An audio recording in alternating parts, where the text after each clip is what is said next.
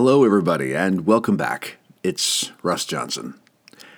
Anybody that listened to yesterday's podcast, the conclusion of Streams of Silver, heard me tease at the end of the episode that there was going to be a special edition podcast today, which is Sunday, with a big announcement. So here it is the big announcement. I have officially narrated my first audiobook, and it is now available on many online sources, including places like Audible and Amazon, etc. Uh, the book is entitled Jaron Hartwood Quadrant of Balance, Book 1. Yes, I said Book 1 because the author has the plans to write a four book series. So, this is the beginning of a long process, and the author and I are extremely excited that this is now out and finally available for people to check out. I keep saying the author, but I should just say his name. Uh, the author is D.K. Hansen, um, known to me as Daniel.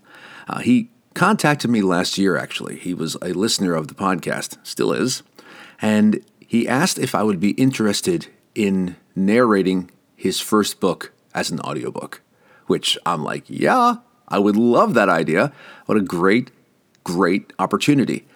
So we worked a lot on it and spent the past year kind of crafting the audiobook. Uh, he listened to a lot of sound samples and, and kind of gave me feedback on what he'd like. And it took a lot. Uh, we finally have it released, and it is now officially for sale online. So this is a big achievement for both of us. Daniel lives in Denmark, so it was a bit of a logistical issue to try and coordinate something live here on the podcast. So I asked Daniel to write down a bit of his bio and a little blurb about the book itself. And then when I'm done reading all that, I'm actually going to play a sample from the audiobook. It's the same sample that you can hear if you go to any of the online sources to find the book. And as I read this, I think you'll recognize a lot of yourselves in the bio because when I read it, I'm like, God, that, that sounds an awful lot like me, too. So um, let's learn about Daniel. Daniel's journey to Elonia and the Quadrant of Balance was long, with many twists and turns. It began at age 10 when he was introduced to pen and paper role playing. Soon after, he created his first simplistic adventures using his younger brother as a guinea pig. It escalated as he co-founded his hometown's AD&D and Magic the Gathering club. It quickly grew to more than 12 new friends meeting up on Sundays to face hordes of monsters shoulder by shoulder. The stories and deeds of Aragorn, Raistlin, and Drizzt came next. They inspired and thrilled, but the biggest phenomenon arrived between 1998 to 2002 with the release of video games Baldur's Gate and Neverwinter Nights. The tales, settings, and soundtracks of these games are the biggest contributing factor to Daniel's fascination with the fantasy genre. It was in these games Daniel found his love for rogues, the ability to hide in the shadows and end a fight before it even began thrilled him. But even a rogue needs help, and once again, his ever loyal brother stepped up as a cleric. Together, they led the villains and monsters of the Forgotten Realms universe to their demise. Even now, 20 years later, Daniel still listens to the soundtracks of the games, reminiscing about those adventures. Over the years, Daniel's goal changed from living his own adventures to giving others the same magic and complete immersion AD&D, fantasy books, and video games gave him.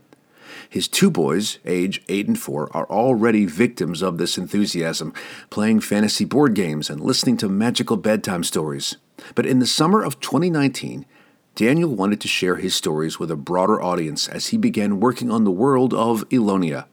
With fiery powers of destruction, sinister shadow illusions, restoring energy of light, and the wonders of creation, Daniel shapes the epic tale of a young assassin, his companions, and the quadrant of balance. And now a few words from Daniel himself. Creating Jaron Hartwood and the story of the Quadrant of Balance has been one of my most exciting adventures so far. Jaron works hard to hone and perfect his fighting techniques to get revenge, but like many of us, his anger makes him blind to the bigger picture. Young and naive, Jaron has a lot to learn, and I can't wait for you to join him in this journey of discovering who he is and where he belongs. Okay, so without waiting any longer, let me play a sample of the audiobook and see what you guys think. Was this really how his life was going to be? Him fighting over every crumb and for five minutes indoors to get warm? It didn't feel right. There was still so much more he wanted out of life. He sat like that for hours until he couldn't feel his feet. It would be easy just to stay here and end the pain as Soren had done.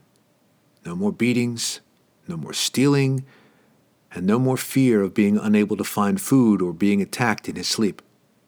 He was shaking now, wet from the mud and chilled to the bone. There was nowhere to go, and he just wanted to sit here, watch the stars, and dream of a better world. Jaren fell into a form of trance. Everything seemed unreal, like it was all just a dream, a dream that he would soon wake up from and run to his mother for hugs and stories. Dawn came, and Jaren could no longer feel his legs. He felt the first rays of the morning sun as they warmed his forehead, blinding him as they slowly moved down his face. Across the fields of tall grass covered by the morning fog, he saw a flock of gray geese gathering before taking off south for the winter. Looking at the birds in the grass, the fog, and the sun rising, he suddenly thought of his mother. The view was beautiful as she had been. Images flashed through his mind images of the joy and happiness they'd shared and her mesmerizing stories. He remembered the day on the river. However, the next image showed Celine in agony, tortured by the sinister magic of the flares. Jaren felt something inside, other than just the sun's warmth. He felt it flowing through his veins. It was a feeling of injustice and loss, filling him with anger, not only toward the flares who'd murdered his mother, but also toward the people who'd beaten him up and those on the streets who'd stolen from him. Anger towards himself for feeling so much self pity that he would rather end his own life than take up the fight. Jaren's eyes came alive again, he saw everything clearly and made a decision at that very moment. He would rather die fighting than starve or freeze to death. Jaren spent the next hours getting life back into his limbs, working his legs, feet, and fingers so he could get back up. He had one option now an option that would secure his revenge and ensure that he would never be fighting for scraps again. One that would give him the respect and belonging he sought. With a very particular target in mind, he limped back into the city with no idea what would happen, but he had to try. During his time on the streets, he'd learned a lot about the factions, information that was useful to him now. One faction, in particular, would be of great help to him and his aim to avenge his mother's death. Jaren slammed his hand against the old door three times before taking a step back into the small, dark alley. The door cracked open, and a male voice from inside said, What do you want, boy? Do you know what this place is? Jaren tried to make out the face of the man, but couldn't. I know exactly what this place is. I want to join the Shadow Academy. I'm a hard worker, and I'll do whatever it takes, he said, straightening his back. Somebody opened the door, and out came two hooded men. They looked Jaren up and down and started laughing. You're not worth much. There's no muscle on you. You look broken. And we only take the best, one said, laughing. Both men went back in and started to close the door, but Jaren squeezed his shoulder in between the door and the frame despite the pain.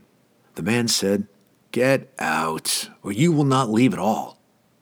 Tell Lester that I'm the boy who escaped when he killed two flares right here in the alley, Jaren said stubbornly.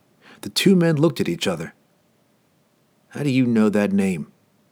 Jaren met their stare. Go tell him. I'm not moving. The men laughed, and one pulled out his knife and held it to Jaren's throat. You're right. You're not going anywhere. Hopefully, this has piqued your interest to learn more about Jaren and Elonia and the Quadrant of Balance. Book one is out there right now. Daniel is diligently working on book two, and he hopes to have that done later this year with another audiobook to follow. Thanks again, everybody. I appreciate your time and listening and your support. And later this week, we start the Halfling's Gem. Safe travels.